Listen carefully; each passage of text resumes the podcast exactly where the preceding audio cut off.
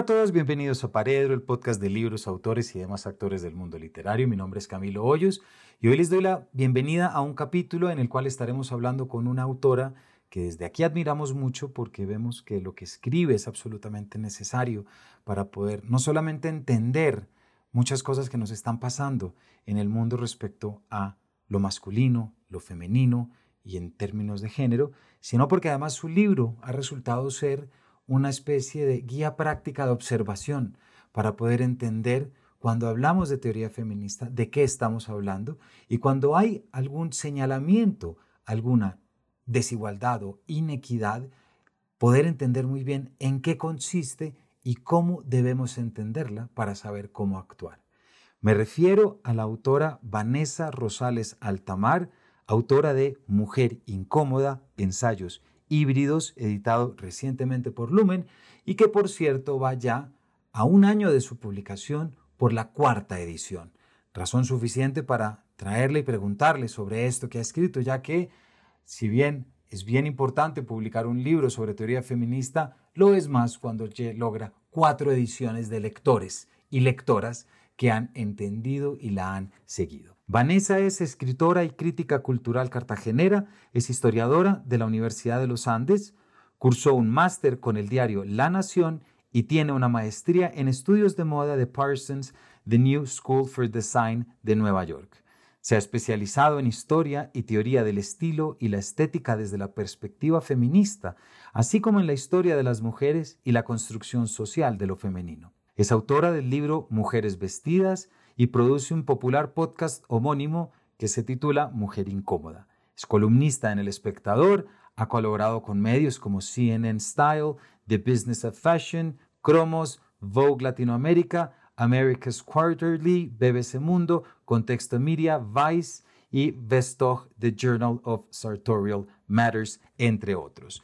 Sin mayores preámbulos, les dejo con un capítulo que nos parece importante y nos parece necesario y que, por supuesto, llevamos mucho tiempo esperando poder tenerlos. Sin mayores preámbulos, bienvenidos a Mujer Incómoda con Vanessa Rosales Altamar. En primer lugar, Vanessa, bienvenida a Paredro. Gracias, Cami, por el honor de tenerme en este bello espacio. No, honor el nuestro que nos haces estando acá. En esta casa te leemos, en esta casa me refiero a mi casa física de familia, pero también la casa de Paredro. Eh, te leemos a ti, leemos tus libros, tus columnas y tus estatus y, y eres una, una voz muy importante acá. Razón por la cual me, me da un gusto enorme saludarte y agradecerte que estés acá. No solamente por ese libro tan espectacular e importante y necesario que es Mujer Incómoda, sino también sobre otra cosita que quiero comenzar felicitándote y contándole a nuestros oyentes, y es que va por su cuarta edición. Sí, estoy gratamente sorprendida, pues es una belleza, no solamente por, porque en sí, en general, que un libro en Colombia, en nuestra cultura lectora, alcance, eso es algo significativo, pero lo es aún más por el tipo de libro que es, porque también sé y reconozco que la editorial, que mi editora hicieron una apuesta un poco audaz, teniendo en cuenta que, que, claro, que aquí suele haber como una segmentación mucho más rígida entre el género ensayístico y el literario, por decirlo de alguna manera, y ese libro transita en aguas mixtas o híbridas o intersticiales, entonces es muy bello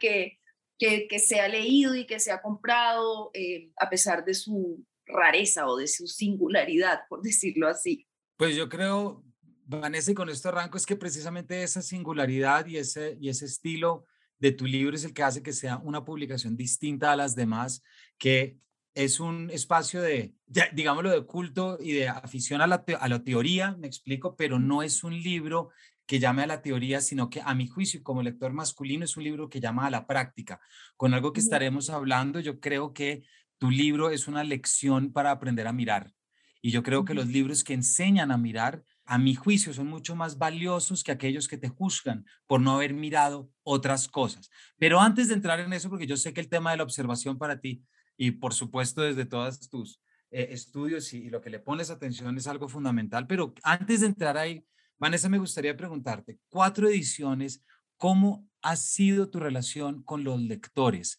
Porque masculinos o femeninos, habrás tenido aquellos que no quieren salir de la jaula invisible y habrás tenido a los otros que te han dicho, no, muchas gracias por invitarme a salir. ¿Cómo ha sido ese contacto? Si nos cuentas algo que hayas hablado con algún lector, alguna lectora, como que lo tengas ahí. He recibido múltiples, múltiples comunicaciones porque como también parte de mi, de mi híbrido transita o tiene que ver con esta figuración digital, ahí hay como una comunidad que también, pues, con cuya interacción me permite también de pronto medir o dimensionar em, los posibles efectos del libro y he tenido muchísimos, muchísimos mensajes o pequeñas cartas de mujeres que me han compartido que le han dado el libro a leer a sus padres o que se han visto también en su relación con sus propios padres o que han incomodado a sus padres. He recibido fotos de padres con el libro en la mano. he recibido muchísimas, muchísimas, eh, muchos pantallazos de, apartes del libro, de subrayados del libro. Em, ese capítulo fue muy importante. Mm, seguramente como es el primero también, eh, al comienzo recibía muchas comunicaciones sobre él, pero he recibido sobre muchos otros, sobre el de la belleza, pero sí he recibido muchísimas, muchísimas comunicaciones, muchos mensajes sobre la resonancia que ha tenido el libro y en hombres también. En hombres es como pasa con el podcast y con todo lo mío. A veces llegan como tangencialmente por las mujeres de su vida, eh, pero eso ha sido muy bello, como esa, mm, esa posibilidad que dan también las redes o lo digital de saber o de, o de dimensionar de pronto dónde, a, a, qué lugares está llegando la escritura. Claro, y quisiera y quisiera explicar un poquito también a nuestros oyentes que no han leído aún tu libro, eh, por qué la importancia de las fotos de los padres leyendo Mujer Incómoda. Porque la primera frase del primer capítulo es, al comienzo, tu padre. Sí. La piel tostada, la mandíbula cuadrada, el pelo oscuro, los círculos debajo de la mirada, las manos macizas, la tos seca, la voz presente, los humores cambiantes y aquella acérrima resolución de libertad de querer amoldar las circunstancias a sus voluntades, que es un inicio casi que emula ese, en el principio era el verbo, ¿no? sí. Eso iniciático, eso que da, pero sin embargo es un libro que desde la primera página tú le dedicas a tu padre. Sí, sí, así es. Em, de alguna manera, el inicio el inicio es ese punto de partida fundamental de ese molde libertario, como le, como le llama mi padre en, la dedicatoria misma, porque allí se tejen muchas texturas de, de, de este añorar desde pequeña vivir en libertad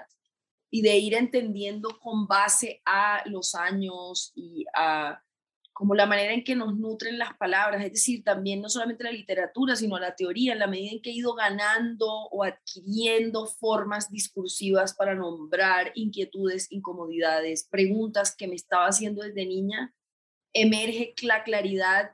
de que mi identificación primordial es con el padre o con lo masculino, siendo niña, pero no, no necesariamente una identificación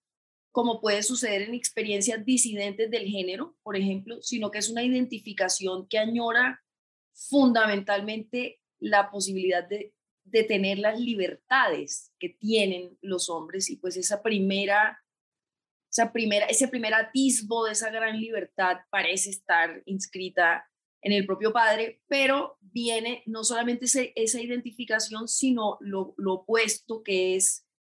el choque, que no sé cómo decirlo, como cuando algo se, no se refleja, sino lo contrario, eh, el hecho de, reconocer o empezar, perdón. Algo que opaca precisamente. Algo como esa noción de, de claro, me, me identifico, añoro, pero él es hombre y yo soy mujer, y por ende empieza a trazarse como esa brecha o esa asimetría. Exactamente, porque, y, esto es algo sobre lo que tú hablas durante el libro, por supuesto, cuando, cuando nos cuentas, que ahorita, si podemos, te pido que nos expliques un poco más, pero siempre esta relación de lo femenino desde lo doméstico y lo subordinado,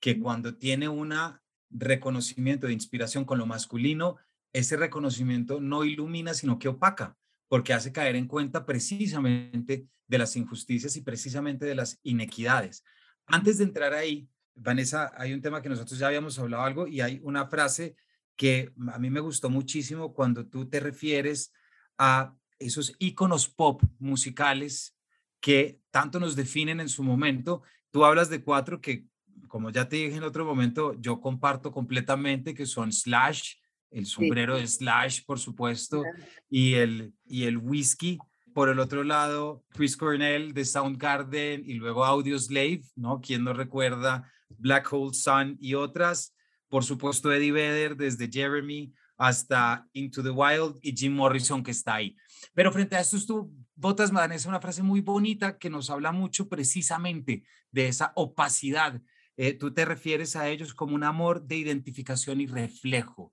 ¿Por qué no nos cuentas eso? Porque yo creo que si vamos a tu biografía, ahí ya empiezan a salir sí. unas cosas que luego pues sacan este libro. Es que recuerdo también un episodio reciente donde un hombre heterosexual en, alguna interacción pues, supuestamente afectiva me insinuaba que mi relación hacia Eddie Vedder era enamoramiento y que pues si Eddie Vedder se me presentaba enfrente, pues claramente yo iba a tratar de seducirlo o a coquetearle y comprendí en ese momento, y aquí, aquí viene un ejercicio que es muy que, hace, que, es fundamental en este libro, y es que este libro también es una especie de retrovisor, y, creo que el, el, ejercicio feminista o la, o la perspectiva femenina, que es lo que me interesa a mí también en la escritura, y la escritura femenina permiten mirar en retrospectiva con formas de nombrar aquello que en ese momento sentíamos, pero no necesariamente sabíamos nombrar, y ese episodio me produjo o suscitó en mí esa claridad de no, es que yo, cuando Eddie Vedder se pinta en el Unplug del 92 las palabras pro-choice en el brazo, yo no siento enamoramiento sexual, ni erótico, ni afectivo hacia él. Lo que yo siento es una profunda identificación en términos libertarios, es decir, esta añoranza de querer ser el rockstar, no querer ser la, amante del rockstar, sino querer ser él, pero entonces también como ese, esa contrariedad, porque yo sí me he identificado como mujer a lo largo de mi vida y he sido una mujer heterosexual y mis despliegues visuales o mis performances de la gestualidad están completamente asociados a las construcciones más tradicionales de lo femenino. Entonces es un terreno particular, es un terreno muy extraño porque añoro ser como ellos, tengo y, me habita una fascinación por ellos, pero sucede en, en esos términos de identificación, no de el enamoramiento. Y te lo entiendo, y es que me parece que es un ejemplo que contextualiza muy bien, porque si nos ponemos a pensar la escena musical del 92, como tú acabas de decir, del 95, encontrar figuras femeninas en el mundo del rock, pues estaba Alanis Morissette, quien ya me dijiste en otro momento que no te gusta tanto, pero bueno, no importa porque lo que... Pero hay otras, hay, hay, otras. Hay otras, claro. Exacto. ¿Cuáles, ¿Cuáles recuerdas tú de ese momento tuyo, Vane? Eh, lo cierto es que en ese momento por las formas mismas en que se daban las estructuras culturales, tendía a fijarme más hacia lo masculino porque esto es muy común en las mujeres que ansiábamos tener y poseer estas libertades sexuales o políticas o culturales de los hombres. Y es que al identificarnos con lo masculino, de alguna manera abdicábamos a lo femenino y lo despreciábamos de cierta manera, porque estábamos entrenadas para mm, asimilar esto que Sirius Husbeth llama el efecto del realce de lo masculino. Entonces, claro, con el tiempo, al mirar atrás, entiendo que en la clandestinidad había muchísimas bandas de chicas como Bikini Kill o estaba, por ejemplo, PJ Harvey, que yo la vine a descubrir un poco más en mi 20 y no en mi adolescencia. Bueno, está, por ejemplo, por supuesto, Debbie Harry de Blondie, que también como que ocupa un lugar allí. Está Stevie Nicks, que también fue como un descubrimiento más tardío. o COC and the Banshees, eh, pero PJ Harvey, por ejemplo, me parece un ejemplo maravilloso de cómo también se inscriben algunas visiones femeninas o la cantante de eh, Portishead también que tiene unas líricas que pueden ser tremendamente pues que están como muy muy muy ubicadas en esa mirada femenina, pero creo que ese ejercicio llega para mí como para muchas otras mujeres más tardíamente. Y hay dos que recuerdo ahorita, que es por un lado, no me acuerdo el nombre, pero es la cantante de The Cranberries. ¿Te acuerdas que además era de, de, pelo, de pelo tuzado? Pero también otra agrupación que en realidad si uno mira con perspectiva y con retrospectiva, como tú propones en tu libro, uno sí alcanza a recordar la extrañeza que sentía al ver un video de The Bangles, por ejemplo, y ver a cuatro chicas haciendo lo que uno siempre veía desde lo masculino, ¿no? Ahí me, me, encanta que hablamos y tú pues, también te ocupas de eso en el libro, de ver cómo, de dónde surgen esos, prácticamente de qué personalidades y de qué personajes surgen estas convicciones. Pero no solamente las personas y personalidades nos terminan moldeando, sino también los espacios y sus culturas. Y aquí entramos en otro capítulo de tu libro, Vane, que a mí me parece que es de los mejores capítulos más logrados y, por los que yo creo que es ese sello de tu escritura, que es este capítulo que le dedicas a Cartagena, ¿no? Mm. Ese capítulo tan, esa, esa relación de, de no, no voy a decir odio, pero de amor y resistencia, ¿no? De seducción y contención, porque no creo que mm. la odies, es una seducción, eh, no voy a decir tampoco malvada, pero que sí pone en el límite y lo resumes muy bien con una experiencia, con una expresión que va desde el misticismo hasta lo biológico, que te refieres a Cartagena como tu llaga. ¿Por qué no nos hablas de eso? Porque es que este Chris Cornell y este Eddie Vedder, si no fallo, tú los viste en Cartagena y los conociste en Cartagena. Entonces, ¿por qué no nos cuentas un poquito de eso? Sí, claramente y para mí significa mucho que, digas eso porque ciertamente es el capítulo más importante para mí del libro, pero además, como también te lo comenté anteriormente, creo que es lo más importante que he escrito en mi vida, no solamente porque fue realmente como una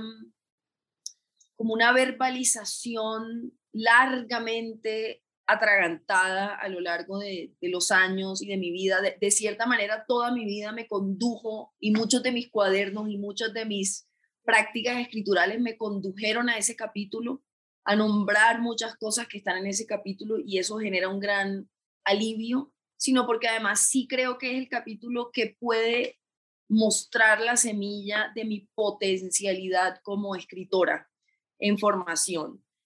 Em, y allí se, creo que se, mm, se contiene justamente esta noción que creo que también es muy propia de mi, de mi propio sincretismo hibridez, y es que claro, el Caribe también es grunge, el Caribe también es rock and roll, porque habíamos unos sujetos y unos individuos que no necesariamente nos identificábamos con las identidades más homogéneas o las fórmulas más homogeneizantes de estas culturas pequeñas provincianas, entre comillas, que además en estos momentos están inscritas en una temporalidad pre-internet o donde está empezando a aflorar el internet. Y de alguna manera esa, esa sofocación, esa asfixia, esa inercia de estos lugares pequeños, homogenizantes, apabullantes, parece despertar en, algunas, en algunos sujetos un apetito por algo más, por algo más, por otros mundos, por otras formas, y creo que eh, fui una de esas muchachitas en esa Cartagena que claramente mm,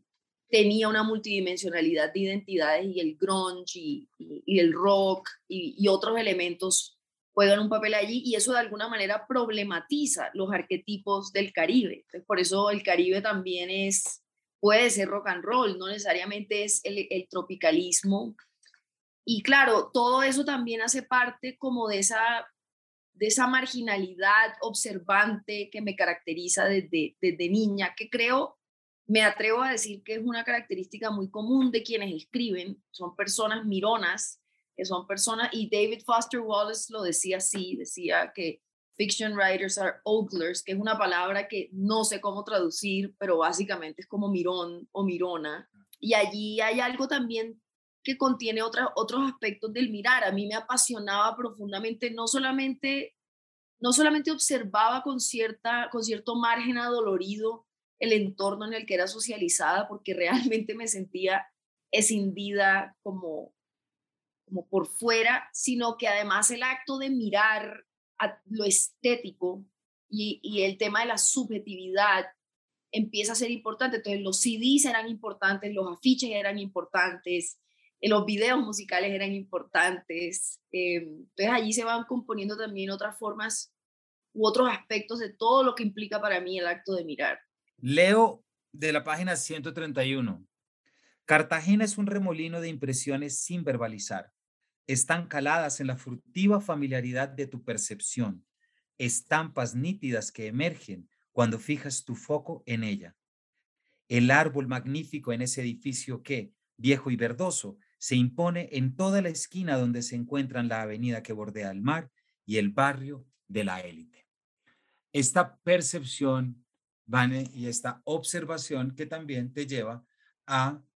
hablar de un ejemplo muy puntual que muchos de nosotros, si echamos de nuevo la mirada al retrovisor, recordaremos lo que eran esos comentarios en los noventas cuando se sorprendía a un hombre y a una mujer acostándose, el hombre era el bueno y la mujer era la puta. ¿Cierto? Y también, como te contaba, ese antipatiquísimo comentario que yo recuerdo oír cuando tenía entre 12 y 15 años, y muchos oyentes creo que también lo habrán oído, y es que el hombre que era chévere, esa expresión que es se emborracha, picha y pelea. ¿no? Las tres cosas más tóxicas. Entonces, tú te refieres a, en este capítulo y hablas de esa mujer que es sorprendida. ¿Por qué no nos cuentas eso? Porque es que esos componentes de tu libro es lo que nos permite no solamente entrar dentro de tu reflexión, sino también entrar dentro de una realidad social a través precisamente de tu observación. Claro, digamos que también conforme voy avanzando en el estudio histórico y teórico de cómo se codifica lo masculino y lo femenino, cómo se construye, lo que hace ese libro también precisamente es escarbar en esa experiencia personal justamente de dónde viene esa incomodidad hacia cómo se ha codificado lo uno y lo otro. Y claro, en mis teorizaciones o en mis estudios más, eh, más por esa línea, claro, eh, eh, se empieza a entender que, que la sexualidad en lo femenino ha sido castigada, que en cambio en la masculinidad ha sido celebrada, como, como en ese refrán que, que, usas, Cami, que, son, que, que, existen muchos así y que son muy ubicuos en nuestra cultura y en, nuestro, y en nuestra crianza. Y particularmente recuerdo, sobre todo escribiendo el libro, y trataba de revisar justamente la veracidad de, mis, de, mi, de mi incomodidad, porque me, me parecía un poco también asombroso que me incomodaran esas cosas sin tener la manera de nombrarlas, siendo tan joven. Y una de esas historias es ese, ese recuerdo vivo de, de, que encuentran a una pareja de, de, chico y chica haciendo el amor en la playa. Él era de estos guapos de mi generación. Ella era una mujer, una chica como voluptuosa, que tenía estos atributos que eran celebrados y que eran em, esperados de las mujeres. Entonces, empiezo a entender como te decía en otro momento, que, hay que ahí se cifra una trampa que contiene en sí misma a la misoginia y es, claro, se esperaba o el gran mandato de la identidad en ese entorno para las mujeres, para las niñas, para las chicas era la belleza, pero esa belleza parecía ser muy tramposa porque, claro, esa belleza generaba el deseo masculino, que era pues como lo más, lo más codiciado pero al mismo tiempo, si estas mujeres que tenían estas bellezas o tenían voluptuosidades o tenían las formas ideales de la época, si estas mujeres perseguían su propio deseo erótico, su propia lujuria, eran categorizadas, clasificadas y nombradas de una manera muy distinta. Entonces, en esta historia, mientras que este chico salió completamente ileso de la situación, la manera en que se leyó eh, la presencia de la chica allí condujo a que se armara como toda una parafernalia social que de alguna manera lavara su imagen o redimiera su imagen o deslavara el aspecto sexual de ella em, en, como en, una, en un tema de comparsa, en un club, una, una fiesta así completamente estrafalaria. allí empecé, a, allí empecé a notar como esa gran brecha entre cómo ciertos comportamientos, ciertos atributos y ciertos códigos eran percibidos si lo ejercían los hombres versus si lo ejercían las mujeres. Claramente. Y esto, Vane, también nos pone en un punto, tú en alguna página del libro hablas de lo difícil que es para una mujer vivir en un mundo ordenado por el deseo masculino, ¿cierto? Lo que le da orden y sentido al mundo es lo que el hombre desea. Y aquí acabas de ponernos un ejemplo muy preciso de qué pasa cuando una mujer desea y cumple con eso. Estaba pensando ahorita, no me acuerdo el título, pero ese primer cuento de Pilar Quintana de Caperucita se comió al lobo, no sé si lo recuerdas, pero es que es la historia de una mujer que ve a un hombre y desde que lo ve dice, me voy a acostar, voy a tener algo con él. Es el drive sexual llevado como indiferente de absolutamente todo y que tiene esa última frase en que la mujer se sepulta en el sobaco del hombre para oler, ¿no? Como eso tan, tan visceral. ¿Por qué no nos cuentas un poquito de eso, del deseo femenino? ¿Cómo, se, ¿Cómo es el deseo femenino actual en el sentido de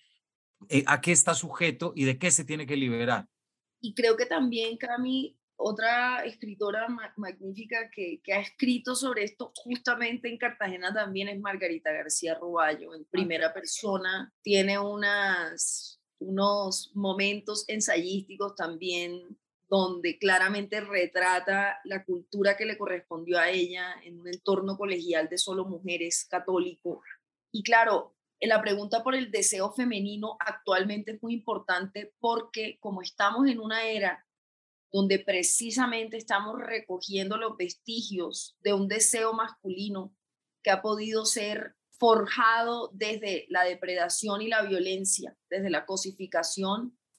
y como estamos en este, en este entorno donde han venido destapándose tantas heridas, tantas iras, tantas dolencias de violencias sexuales, una de las grandes preguntas es ¿y qué pasa con el deseo femenino? ¿Peligra el deseo femenino? ¿En qué términos sucede el deseo femenino? Y me parece que es muy importante hacerse esas preguntas en estos momentos, eh, porque a veces justamente por la importancia o la preponderancia que tienen algunos temas políticamente, estos temas pueden quedar de alguna manera en las laterales. Y, el deseo femenino ha sido profundamente castigado históricamente. De hecho, es que nuestra, la fábula primordial o fundacional de nuestro entendimiento del mundo con Eva es muy diciente al respecto, porque la manera en que se nos enseña la figura de Eva es de una desobediencia que lo que trae como consecuencia es el mal, es la muerte, es la mortalidad, es el castigo edénico, la caída del Edén, y que el hombre sea condenado a trabajar y a morirse y que la mujer sea castigada a dolores de parto y ser sujeta a su marido. Nunca se nos dijo o nunca se nos mostró a Eva como una insurrecta, como una rebelde, como un personaje que tal vez por el contrario lo que hacía al rebelarse era justamente situarse en el deseo de la insurrección y en darle agencia Adán. Nunca se nos vendió así. Entonces, el deseo femenino, por eso me parecen tan importantes a mí la, el female gaze, que es una de mis obsesiones, o la perspectiva femenina y la escritura femenina. Y hace poco escribí una columna en El Espectador sobre la escritura femenina porque soy consciente de que algunas de mis colegas no comparten la necesidad de segmentar entre literatura masculina y literatura femenina yo lo veo diferente porque para mí lo femenino, por ser una construcción y por estar tan asociada a todo aquello que incomoda y es despreciado y es desdeñado o que se construye en términos negativos, por decirlo así, me parece que es un terreno para reclamarlo, para problematizarlo y para dimensionarlo. Y todavía eh, estamos atravesando esta pregunta del deseo femenino, de cómo sucede hay algunas feministas teóricas que han hablado, por ejemplo, de unas sensorialidades femeninas a través del, tacto, de una multiplicidad sensorial, una capacidad como de, habitar el mundo en simultaneidad, una conciencia muy distinta eh, de lo patriarcal entre el cuerpo y la mente, lo intersticial, la sensualidad, la fluidez, el diluirse, pero es una pregunta abierta también, me parece a mí, la del deseo femenino. No, y mientras, y mientras te oía, ¿sabes qué pensaba? Eh, pensaban, por ejemplo, las, la escritura mística de monjas de la colonia o incluso la escritura mística del siglo XII, obviamente en Europa. Pero, y es como se nos ha enseñado por, por, por desinformaciones culturales, que uno siempre dice la monjita tan pacata, tan tranquila, y cuando uno entra a leer textos místicos de mujeres que quieren expresar su deseo, su deseo de Dios, que lo transforman en un deseo sexual.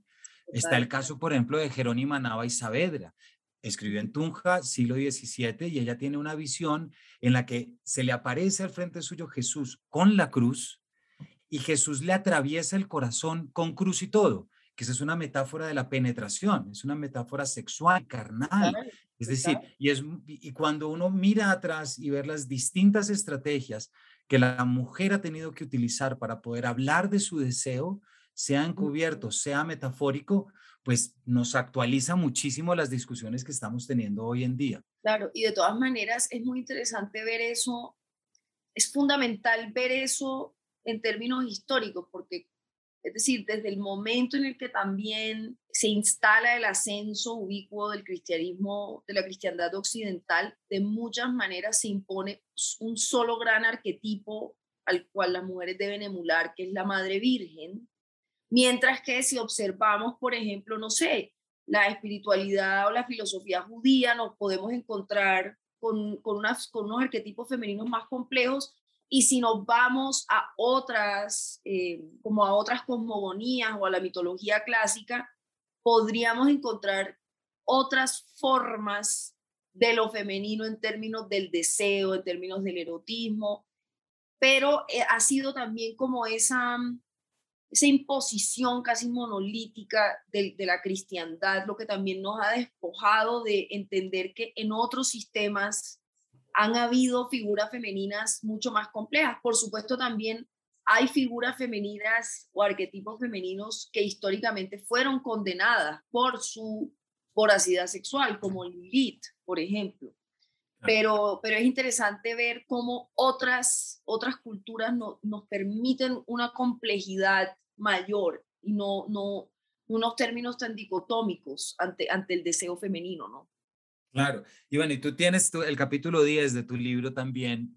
visitas, precisamente lo llamas retrato personal del catolicismo, y ahí también traes una cantidad de elementos que, que, para nuestros oyentes que seguramente van a complementar muy bien esto que, que nos estás diciendo. Pero Vani, hay una cosa dentro también de lo que estamos hablando, si, si ya lo doméstico y lo,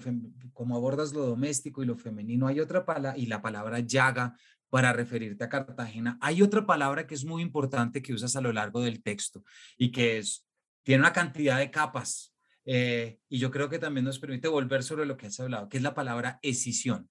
Es decir, es esa separación, es esa, ese término casi que místico, romántico, por supuesto, a morir, y me refiero romántico a la época romántica de la escisión del yo, precisamente en, en todos estos poetas. ¿Por qué no nos cuentas un poco de lo que trae ese término en tu obra y cómo, y cómo lo utilizas. Cabi significa inmensamente y me parece que da, da, da, cuenta de tu sensibilidad lectora que te haya fijado en ese término, porque es un término profundamente significativo para mí, como lo es, por ejemplo, el acto de mirar, ¿sabes? Como lo es la mirada. La decisión atraviesa desde esto que, te nombraba anteriormente como en línea con, con, David Foster Wallace, de que de por sí creo que la subjetividad escritural viene marcada desde temprano por un afán de mirar, por una necesidad de mirar, y mirar implica escindirse, es decir, ponerse o colocarse un poco al, al margen,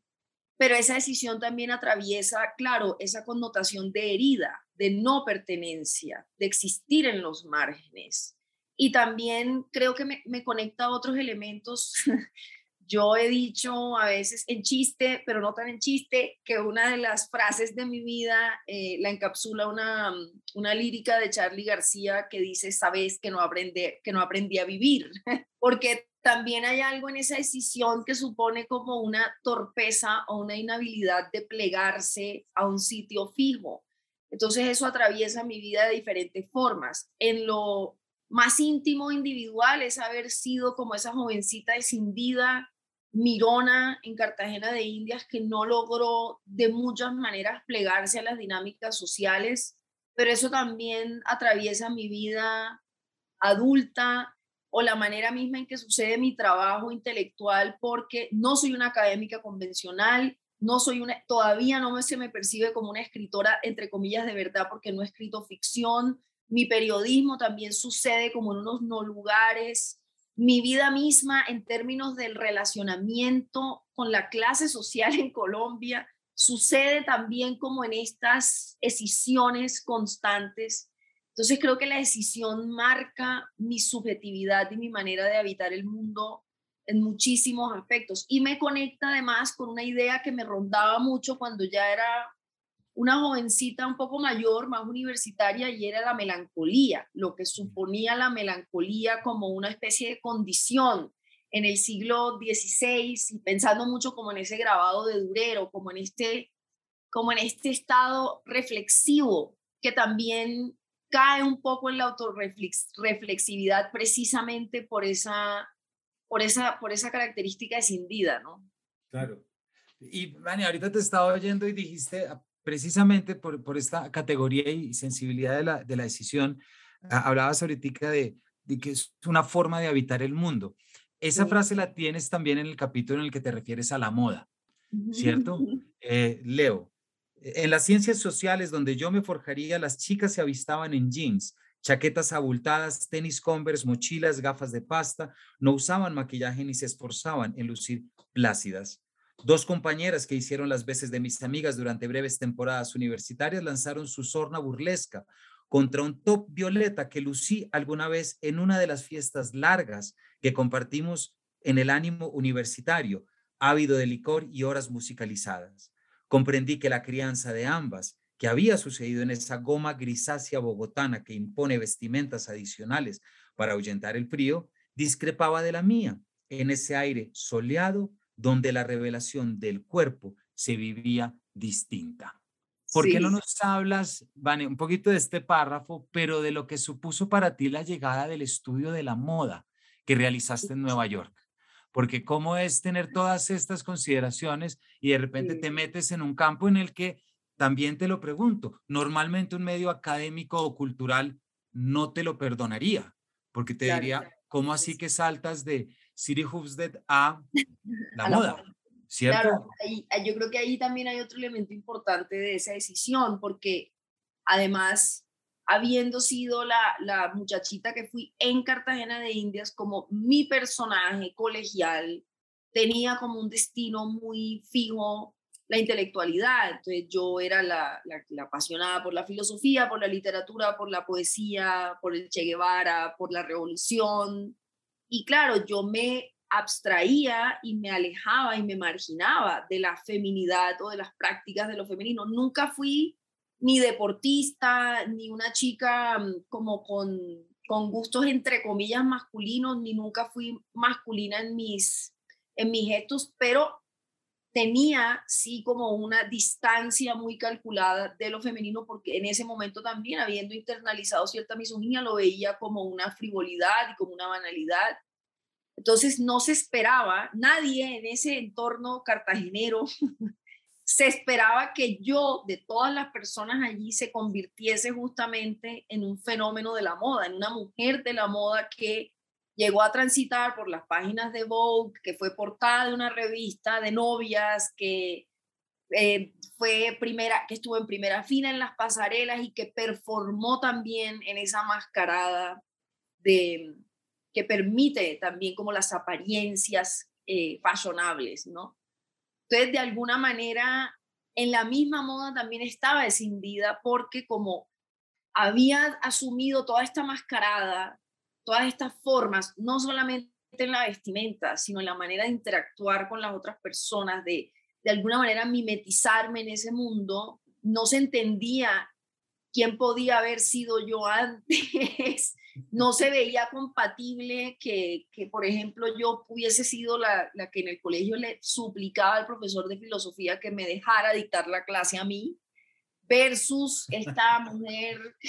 ¿sabes? Con uno de mis mejores amigos me hace un chiste con, con este vestido rojo de boleros. Claro, entonces allí, allí vienen unas decisiones más interesantes aún porque no son solamente, no suceden solamente como en estas formas supuestamente incompatibles aparentes, sino las decisiones que hay en mí, eh, de cómo realmente puedo ir de una cosa a la otra cuando parecen tan incompatibles, pero realmente en los intersticios hay, muchas, hay muchos puntos de encuentro. Y de alguna manera mi interés por la moda nace realmente por mi profunda pasión por la estética de las músicas y por los estilos históricos. A mí la asociación entre vestimenta, tiempo, música, eh, eh, me apasionaron tremendamente. Y claro, luego empiezo a descubrir que la moda es despreciada precisamente por ser un tema femenino, precisamente por haber sido uno de los temas más feminizados de, la historia y se vuelve en un sitio muy inestable desde el cual subvertir algunas, algunos binarios, algunas expectativas, sobre todo de cómo se supone que se debe ver la escritora que quiere ser una, una intelectual pública. ¿no? Y ahí, con este ejemplo que nos estás dando, también nos estás poniendo en la línea de esa palabrita que está en el título de tu libro. Te hizo ser una mujer incómoda, que estuvieras pendiente de la moda, que salieras en una portada de, novias o en un artículo muy bonito de Vogue, la edición de México, pero que al mismo tiempo citaras a las teorías feministas y a las grandes feministas, ¿no? Y hay otras decisiones, Cami, más actuales. Y hay, es decir, hay como un gran lema en mi trabajo, en mi vida, en mi figuración pública de eso, como de, de alguna manera, sincretizar lo inesperado o lo que parece irreconciliable y últimamente, una de las grandes realizaciones que he tenido, y creo que esto también nace mucho del libro y de toda esta exploración de la mujer incómoda, sucede, por ejemplo, en este terreno también inestable que es el amor romántico. Y lo que he descubierto es que, claro, la mujer incómoda, pública, libre, que defiende la libertad, la emancipación, pues me imagino o voy entendiendo que a la mirada masculina convencional debe ser una mujer libertina, emancipada, que no quiere rótulos tradicionales y resulta que ahí hay otra decisión, porque claro, la misma mujer que hace toda esta figuración pública, intelectual, que defiende, que usa toda su vida, que tiene un lugar de enunciación para defender la libertad femenina, es tremendamente tradicional en el amor. tremendamente básica. Entonces allí vienen como otras esferas que parecen completamente irreconciliables, porque en teoría yo tendría que ser, pues, como de otra manera en las prácticas románticas, ¿no? Y no lo soy. El capítulo noveno se llama Amor es un algo sin nombre, precisamente, ¿cierto? Porque porque si, porque si vamos a hablar de, de, de los conceptos y prototipos de lo masculino y la construcción y las injusticias e inequidades que se han formado, pues podríamos llegar a la conclusión que el amor ha sido en gran aspecto esa máquina que ha generado tantas desigualdades, ¿cierto? Y que ha, y que ha delegado tantos papeles pasivos frente a papeles activos y que también ha generado como una cantidad de cosas que hoy en día pues se están revaluando y ya, como, como hablábamos la otra vez, eh, claro, si uno se devuelve y empieza a ver el amor cortés del siglo XII, que es cuando se inventan esto que sentimos, decimos, hombre, los papeles que le adjudicaron a la mujer, pues hay que actualizar, porque mientras que el hombre está en la aventura, en el bosque, luchando contra todo, la mujer está en la corte esperando que alguien llegue y le diga, oiga, no sé quién fue por allá y mató un dragón por usted. Y luego dijo lo bella que usted es. Ay, gracias. ¿No? ¿Por qué no nos cuentas un poquito de este capítulo del amor? Porque me parece que es de una actualidad tremenda. Y además, todo lo que tiene, yo esto yo se lo digo mucho a los alumnos en clases, todo lo que tiene que ver con el amor es de los elementos que más nos vinculan a lo real y a lo que vivimos en el día a día. Porque todos tendemos al principio amoroso. ¿Por qué no nos cuentas un poquito cómo va? De hecho, eh, me parece muy pertinente que me hagas esta pregunta porque la columna que publiqué esta semana en El Espectador se llama igual al capítulo del libro y de alguna manera hace ese ejercicio inédito de lo que acabo de hacer acá contigo de, pues, de revelar públicamente esta otra decisión o estas otras formas que parecen irreconciliables que me habitan y eso por supuesto me lo ha permitido la vivencia, la, la experiencia, porque también como ese, ese, ese, ese capítulo me, dio, me da mucho vértigo porque como también he sido una gran estudiosa de la historia de lo femenino y de las mujeres, pues uno de los elementos importantes que surge allí es problematizar el matrimonio, la soltería y la soledad. Entonces yo he sido una gran defensora pública de las posibilidades y las potencialidades de, esta, de estos elementos, de la no convencionalidad, de la soltería como algo político, de la soledad como algo político, pero el ejercicio de ese capítulo es revelar justamente esa misma decisión que hay en mí, de, claro, yo comprendo históricamente, teóricamente, todo lo que permiten estas cosas, las entiendo, pero la vida sucede en otros términos y además, para mí, el ejercicio feminista o el ejercicio del pensamiento crítico es ser muy cuidadosa de no caer en dogmas. Entonces, el hecho de defender, por ejemplo, públicamente la soltería como algo político, no significa que ese sea un lugar estático, no significa que esa sea una trinchera, que creo que es lo que ha venido pasando con las percepciones ajenas. Y lo que revela ese capítulo también fundamentalmente es que esa mujer incómoda que justamente públicamente ha estudiado histórica y teóricamente la no convencionalidad, eh, lo que ha sido no el matrimonio, lo que ha sido el amor romántico, no. Es una mujer que puede ser también frágil,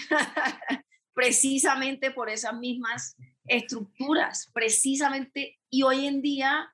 la, la clase que estoy dictando ahora es sobre plumas femeninas que escriben el amor, donde hemos leído desde Simón de Beauvoir hasta Tamara Tenenbaum, como tratando también de transitar cómo se estaba escribiendo el amor en el segundo sexo a, en ejercicios más, más, más del hoy. Y es muy impactante, muy impactante entender cómo el amor, primero porque como se construyó una sobreimplicación de las mujeres en el amor romántico, eso, eso conecta con el hecho de que las mujeres tenían solo dos destinos, matrimonio y, y maternidad, pero además conecta con algo muy doloroso, que es lo que, lo que plantea Simón de Beauvoir en La enamorada del segundo sexo, y es que históricamente las mujeres aprendemos a ser el sujeto secundario, a ser el sujeto intrascendente. Aprendemos de muchas maneras y desde muchos lugares que la gran realización vendrá a través del reconocimiento de la mirada masculina. Y eso sucede también en el amor. Y de alguna manera se inscribe en, en las mujeres una inferioridad ante los hombres. Y eso a su vez se ve reflejado en una cultura donde la educación sentimental de hombres y mujeres es drásticamente diferente a las mujeres se les está diciendo desde niñas que se van a casar, que eso va a pasar, esa contingencia dual, como la llama Kate Pollock, de cuándo y con quién se casará, se da por sentado en la vida femenina, mientras que a los varones no se les enseña que el amor, el matrimonio son las grandes realizaciones. Entonces, muchos hombres viven el amor romántico como un componente más entre las, entre las diferentes eh, experiencias de la vida entonces, ahí hay una asimetría muy importante. Hay otras asimetrías, por ejemplo, y es que en esa educación sentimental varonil no se enseña a los varones a tener simpatía o consideración por la experiencia femenina, sino a entender la, la, feminidad como lo irracional, la locura, que me joden la vida, que me están exigiendo. Que, entonces, es muy, el amor realmente es uno de los terrenos más políticos por eso mismo que dices, porque está conectado a muchísimos elementos históricos estructurales de la misoginia, de lo patriarcal, del matrimonio, del casamiento, de la maternidad, pero como se vive en la piel y se vive en la carne, es como una pregunta abierta también, ¿dónde viene a parar, ya para terminar, perdón, eso que nos dice Vivian Gornick cuando habla del fogonazo de lo político? A veces el fogonazo nos permite ver algo, pero entonces abre una brecha entre la teoría y la práctica. Y la vida es como tratar de de, integrar o de, o de transitar esa tierra baldía, ¿no? Y hay una frase al final de tu libro que habla precisamente de eso y que con esa vamos a cerrar más adelante. Pero ahorita mientras te oí hablar, Vane, de la relación del amor con el matrimonio, eh, recordé eh, Catalina y Catalina de Elisa Mújica, ¿cierto? Que es esta mujer bumanguesa que, pues, que necesita un hombre, porque es que si no tiene su hombre, pues entonces, ¿qué va a hacer? no puede ser. ¿Y qué va a hacer en la vida? cosa que me hace traer la importancia de muchos nombres femeninos colombianos que tú traes en tu libro. De hace Débora Arango, por un lado, eh, pero también mencionas a, eh, mencionas a Elena Araujo, pero le das una especial posición a Marvel Moreno. Eh, lo que, como ya decíamos en otro momento, pues le da la razón a esta cantidad, a esta gran importancia de reeditar y rescatar nuestras autoras colombianas que a través de sus obras han reflexionado sobre situaciones sociales, sobre, usemos tu terminología, sobre las escisiones, sobre las llagas y sobre la domesticidad. Cuéntanos un poquito esa relación que tú tienes con Marvel Moreno y, y qué te ha dado a ti desde el territorio precisamente para poder asumir esta vocería, si se puede decir. Sí, yo creo que sin duda alguna Marvel Moreno es uno de, y ha sido uno de mis mayores faros y también me ha permitido entender cómo, incluso me ha, me ha, me ha reconciliado con aspectos más filosóficos, si se quiere, sobre cómo se puede, se puede mantener viva una persona a través de su obra, ¿no? a pesar de que ya no existe terrenalmente, como que también hay una cosa de un elemento de trascendencia allí. Pero claro, la gran escindida en la literatura colombiana para mí es Marvel porque ella justamente es una gran mirona de su entorno de la burguesía barranquillera en otro contexto histórico, por supuesto. También es una mujer que se escinde de su clase social, no solamente porque la abdica al casarse eh, en su vida personal con todo lo contrario a lo que, debía, a lo que era el destino para ella, sino por la elección que hace de escindirse literalmente de partir de Barranquilla y nunca volver pese a las penurias y a las circunstancias precarias que pudo haber atravesado en, en París. Y eso da cuenta también de las circunstancias históricas en las que estaba escribiendo Marvel Moreno, como le pasó a Elena Araujo, que es lo que narra un poco en las cuitas de Carlota, ¿no? Pero claro, lo que hace Marvel es justamente nombrar tantas cosas que todavía son familiares. Eh, en diciembre llegaban las brisas, es una radiografía extraordinaria de muchas características de nuestras misoginias, pero también de nuestros clasismos y nuestros racismos como país. Y además, una de las cosas que, que también encuentro profundamente poderosa en Marvel Moreno es cómo nos muestra que por un lado las mujeres también pueden y podemos asimilar violencias patriarcales y podemos ser y podemos ejercer violencias patriarcales y también muestra cómo en, eso que permite la literatura, que un poco lo, lo, que, es, lo que le leí una vez a Nierno, como esta suspensión del juicio moral, nos permite también navegar las texturas de lo varonil, las heridas de los hombres, las contrariedades de los hombres, cómo precisamente estas estructuras de lo patriarcal generan unas cárceles en la masculinidad. Y eso es algo que logra Marvel Moreno de una manera que, que aspiro poder hacer en mi propia ficción. Pues en la ficción estamos muy pendientes a esa novela, Vanessa, tuya, pero por lo menos en este texto hay una, hay, hay una idea muy clara y que, y que yo siento y es que, como decía al inicio, este texto tuyo nos enseña a mirar, eh, y voy a decir algo que es mi, mi percepción a la lectura eh, y algo que yo creo que es importante en este momento. Nos enseña a mirar sin juicio moral, nos enseña moral sin el juicio, algo que es tan difícil para muchos hombres también, en el que eh, se encuentran que la teoría feminista o la necesidad del feminismo pasa antes por un enjuiciamiento que por una pedagogía Mientras hablas de Foster Wallace, recuerdo esta frase tan bonita que Leila Guerriero le dedica y que le dice que era aquel capaz de ver con la capacidad de un telescopio Hubble, ¿cierto? es decir, que es esa capacidad. Yo siento que lo que hace tu libro es precisamente enseñarnos a mirar para que por lo menos los hombres nos miremos por dentro y podamos ser capaces de entender. Y eso, más que una pregunta, es un agradecimiento porque esto es algo en lo que estamos metidos todos. Sí, todos tenemos que contribuir, no solamente las mujeres, sino solamente las feministas. Cuando hay un tema de inequidad, cuando cuando hay un tema de igualdad, todos tenemos que estar por igual. Y con tu libro, a diferencia de muchos otros textos que se producen, a lo que yo creo que explica esa cuarta edición, es que tú nos estás enseñando a mirar, tú no nos estás regañando por haber mirado mal. Eso me parece muy bello que, que lo, es decir, que lo, que lo condenses así, Cami, que el libro enseña a mirar, porque como, como también te estaba expresando y te he expresado, el, para mí mirar es muy, es decir, es un, es una obsesión en mi trabajo, no solamente por lo estético, sino por lo filosófico, eh, mirar es político, me apasiona profundamente todo, todo el concepto de The Gays que, que viene de John Berger de los 70 y que después fue como tomado por, por las teóricas feministas de los 70. Mirar es algo que también creo que está muy ligado al pensamiento crítico y creo que mirar es algo que también permite justamente la literatura en términos, como lo, como lo, como lo acabas de decir y como lo estamos diciendo, en, suspender el juicio moral. Y una de las obsesiones mías también es justamente cómo miran, y por eso el título de Siri Husbeth me parece tan revolucionario de la mujer que mira a los hombres, que miran a las mujeres, porque hay una gran subversión histórica y simbólica en ese título,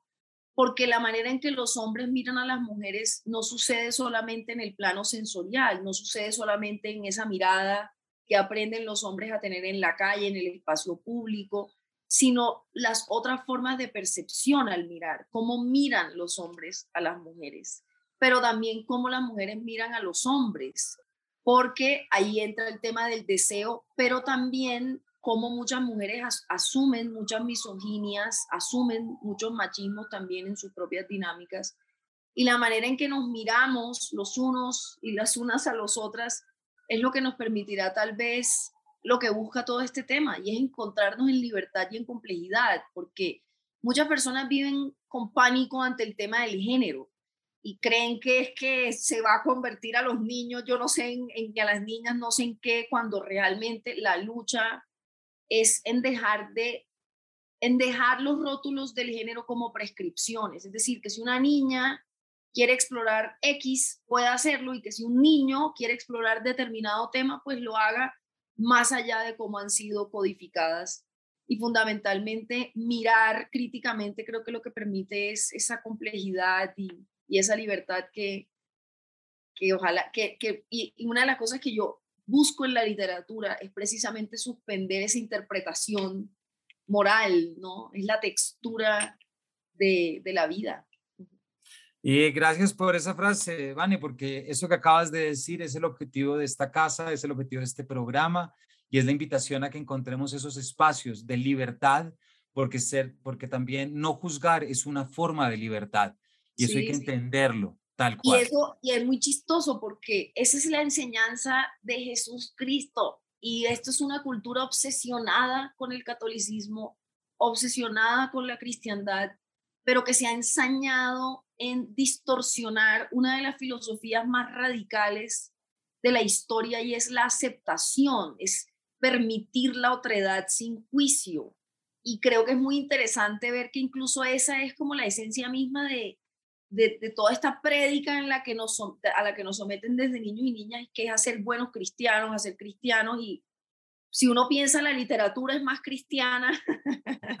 o, o, el pensamiento crítico es más cristiano porque lo que busca fundamentalmente es mirar desde la complejidad, salirnos desde, desde, desde el enjuiciamiento que implica el binario y la prescripción. Bueno, se nos acaba el tiempo, se nos acabó, pero no puedo dejar de leer este pequeño párrafo.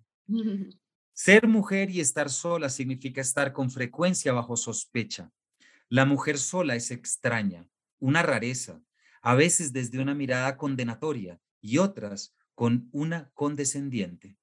como si en la mujer el ánimo autónomo fuera una anomalía, una especie de exotismo, como si los ímpetus de estar sola fueran una afrenta a una presupuesta naturaleza que tiene que ver con los signos asignados a una feminidad doméstica, hecha para entregarse y atender a otros. Tú cierras con esta, Vani, ya nuestra última pregunta, de manera de conclusión, es que este es un párrafo que me parece que condensa y también más adelantico en este epílogo hablas de esa dificultad que a veces pasa, tú te refieres. También es cierto que entre más hondo he llevado la excavación por lo que significa ser libre, entre más profundo se ha hecho mi estudio de la perspectiva feminista, más nítido se hace que la teoría no opera con lisura conceptual cuando aterriza en el acervo amplio de la experiencia humana. ¿Qué nos recomiendas, Vane, a los profesores, a los padres, a los esposos o a las mujeres, etcétera? ¿Cómo hacemos para que esto entre con lisura? Sí, yo, yo creo que eso también son palabras que me, que me llegan profundamente a mí porque todo eso que sé lo, estoy integrando. es decir, saber todo, todo lo que sé no me exime de incurrir en las propias brechas drásticas entre la teoría y la práctica y creo que por eso el ejercicio permanente tiene que ser uno de humanización y de contextualización. Es decir, no podemos mirar muchos aspectos en el vacío ni en la teoría. La teoría sirve, la teoría sirve para nombrar, sirve para entender. Las categorías permiten enunciar, pero las categorías no suceden de la misma manera en la textura de la vida. Y creo que la gran, creo que la gran como la gran ruta es esa, que tenemos que recordar constantemente que estamos integrando lo que sabemos y que eso implica contradecirnos y que eso implica errar y que eso implica tener contradicciones que a veces son profundamente incómodas. Y yo creo que lo más poderoso que se puede hacer es precisamente como encontrarse con la otredad desde un lugar de, de simpatía, y de, posibilidad y no de, juicio. Y creo que tenemos que constantemente aterrizar las cosas al contexto, al contexto y a la humanidad, porque eso suma unos, unas amalgamas precisas que no, no son agotadas por, por el ejercicio teórico. Vanessa, muchísimas gracias. Solo me resta terminar. Has mencionado tanto a Foster Wallace, que es otro de esos santos patronos de esta casa, que no puedo dejar de, de citar ese bello comienzo de Esto es agua, de This is water, que habla de los dos pescaditos que van nadando y se cruzan con el pescado más grande y el pescado más grande les dice, buenos días chicos, ¿qué tal está el agua? Y luego los dos pescaditos siguen y se voltean y le dicen al otro, ¿qué demonios es el agua? Es el agua. ¿Cierto? porque las realidades más cercanas son las más difíciles de hablar. Así que gracias por este libro, porque este libro lo que yo estoy convencido es de que precisamente nos ayuda a entender las realidades que tenemos más encima y darnos palabras y darnos términos para poder hablar sobre ellas. Si hay algo que hay que hacer para generar este cambio, y esto lo digo como profesor y como promotor de lectura, es que primero hay que leer, luego hay que hablar y por tercero hay que actuar. Eh, mm. Son las tres cosas que tienen que acompañar cualquier lectura. Entonces, esta es una invitación para todos nuestros oyentes, no solamente de abrazar ese término incómodo, sino también de saber que uno lee es para vivir y para cambiar la vida. Así es, Muchas gracias por tener una hermosa conversación. No, a ti muchas gracias. A todos nuestros oyentes, como ya lo saben, estuvimos hablando sobre mujer incómoda, ensayos híbridos de Vanessa Rosales Altamar, que va por su cuarta edición, editado por editorial Lumen. Vanessa, muchas gracias por habernos acompañado por este tiempo de charla y por este capítulo tan bonito y necesario. A ti, Cami, muchas gracias. No, a ti y a todos nuestros oyentes ya saben dónde encontrar el libro, ya saben dónde ir a buscarlo y ya saben dónde reservarlo si es que no lo han leído. Así es que pónganse en camino, Mujer Incómoda, y gracias por habernos acompañado y nos vemos en una próxima edición de este Paredro.